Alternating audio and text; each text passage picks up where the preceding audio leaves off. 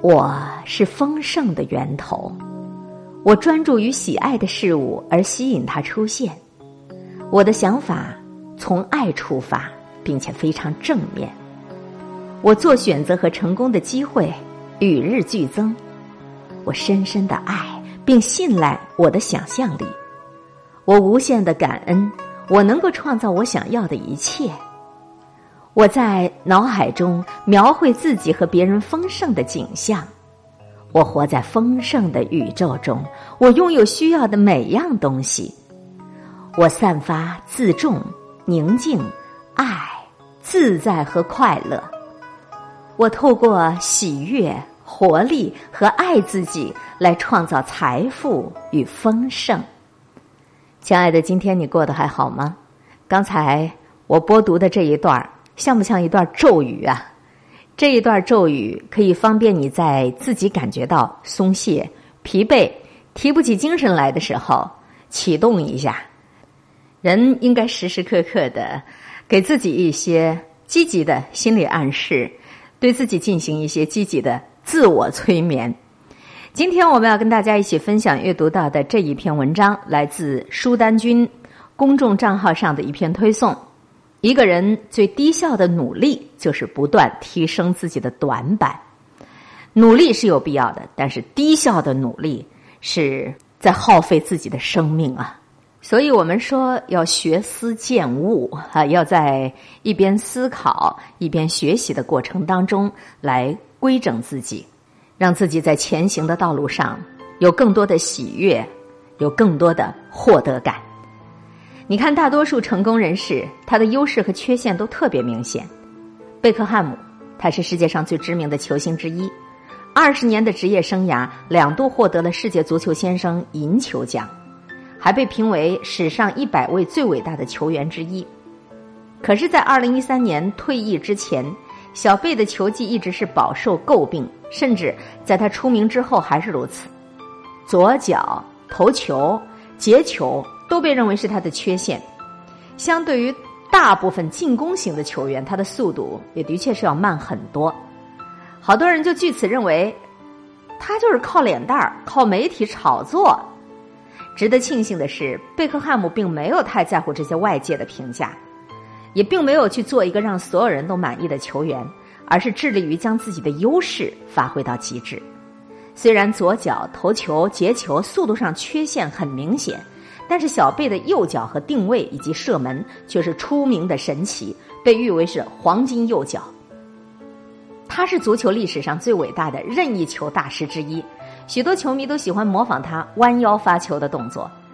每一次结束训练之后，他都要在球场上多练习几个小时的任意球。其实啊，球场上、生活中都一样。没有谁会是全能而完美的，谁也没有办法让所有人都满意。关键是你是否有那么一项一招制敌的本领。假如你清楚自己的优势所在，你把它张扬发挥到极致，这就足够了。花费大量的时间和精力去修正别人眼中你自己的缺陷，也许会让别人满意，但你也可能成为一个样样行，但是样样都不精的平庸之辈。样样通，样样松，说的就是这种。人的精力就那么多，你把精力都用于改正别人眼中的缺陷，那你就不可能保证充分的精力去练习自己的优势、长处、亮点。咱们设想一下，假如贝克汉姆当初花费了大量的时间去提升速度，练习左脚传球、截球、投球，他就能成为全能球员吗？结果恐怕只有一个：今天。没有几个人会知道他的名字。前不久，舒丹君看完了著名的积极心理学家泰勒·本沙哈尔，还有企业家安格斯·李奇伟的著作，叫做《高效的方法》，我就发现人生最大的误区就是以为做成一件事情一定要完美无缺。殊不知，大部分我们所知道的成功人士都是有优势也有缺陷的。而且两者都是相对明显的，一个人不可能在缺点上表现的很出色，因此不如索性就让他们该怎样就怎样，充分的利用优势，才能够创造卓越。专注你的优势，才能够得到正向的循环。很多人不知道的啊，《高效的方法》这本书的作者之一，也就是如今世界最知名的心理学家之一、畅销书作家之一泰勒·本沙哈尔，他一直到本科都被认为是他不应该从事写作的。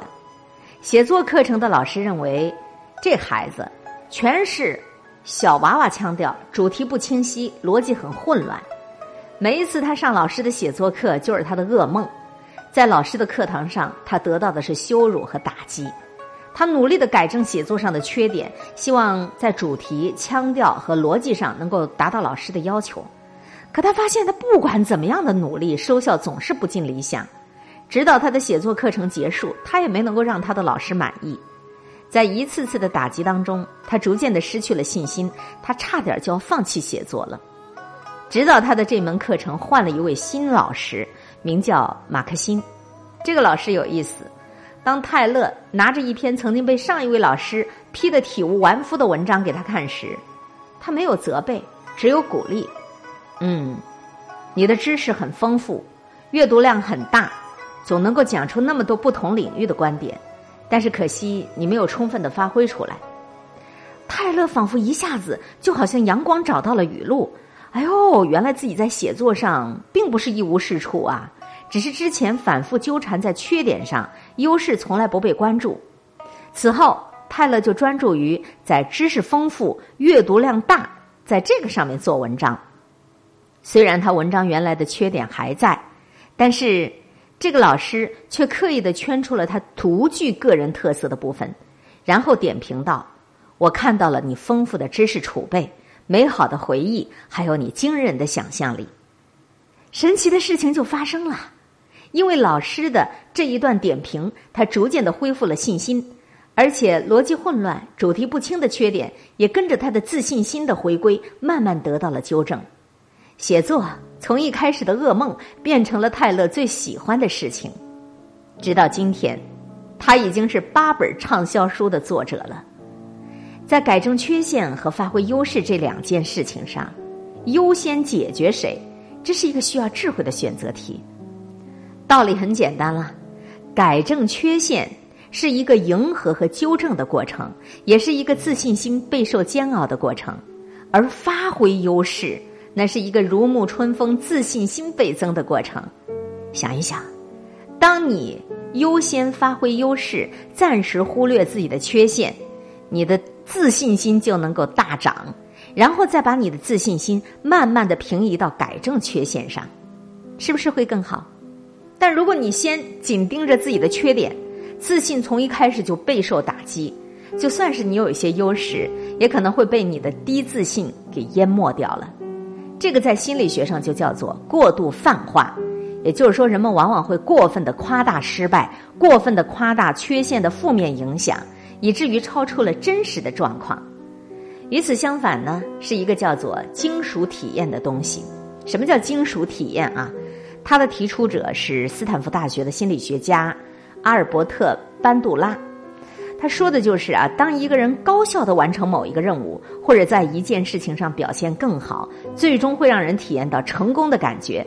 这种成功的感觉反过来又会刺激他表现得更好，实现良性循环。与此相反，低自信还有失败体验也会形成恶性循环。管理学家曾格和福克曼曾经调查过将近两万多个领导者，他们发现这些领导者在缺陷上无论倾注多少心血，最终也只能够将整体能力提高到终点的位置，而且不可能将缺陷变成他的优势。可是，如果领导者致力于三五项突出的优势，他们就会成为组织当中的顶级领导层。其实，专注优势理论不仅在领导能力的培养上，在你们家孩子的教育，在你单位员工的管理和社会工作当中都有广泛的运用。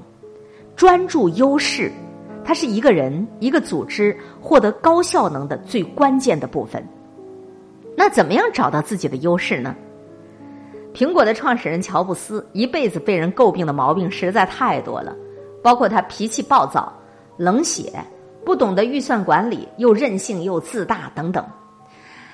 乔布斯也因为他的这些臭毛病，被自己招进来的 CEO 赶出了苹果公司。后来呢，他又创办了另外一个，依旧是我行我素，所以也吃了不少苦头。他的个人财富也大幅度缩水。好在乔布斯有一项优势，就是世界上大部分管理者都没有的，那就是他对于产品近乎于极致的审美性的品味。以及他鞭策技术团队实现自身所想的那种行动力，在他重新进入苹果以后，他身上的棱角依然存在，但是相对于早年，显然是收敛了许多。这也是他多年成长的结果。不过他在产品设计上极致性的苛刻却始终没有改变，甚至有过之而无不及。这一个个人优势，最终让他的事业迈向了巅峰。在新的征程中，乔布斯并不是完全无视外界的意见，包括媒体同道的批评，他始终清楚的很。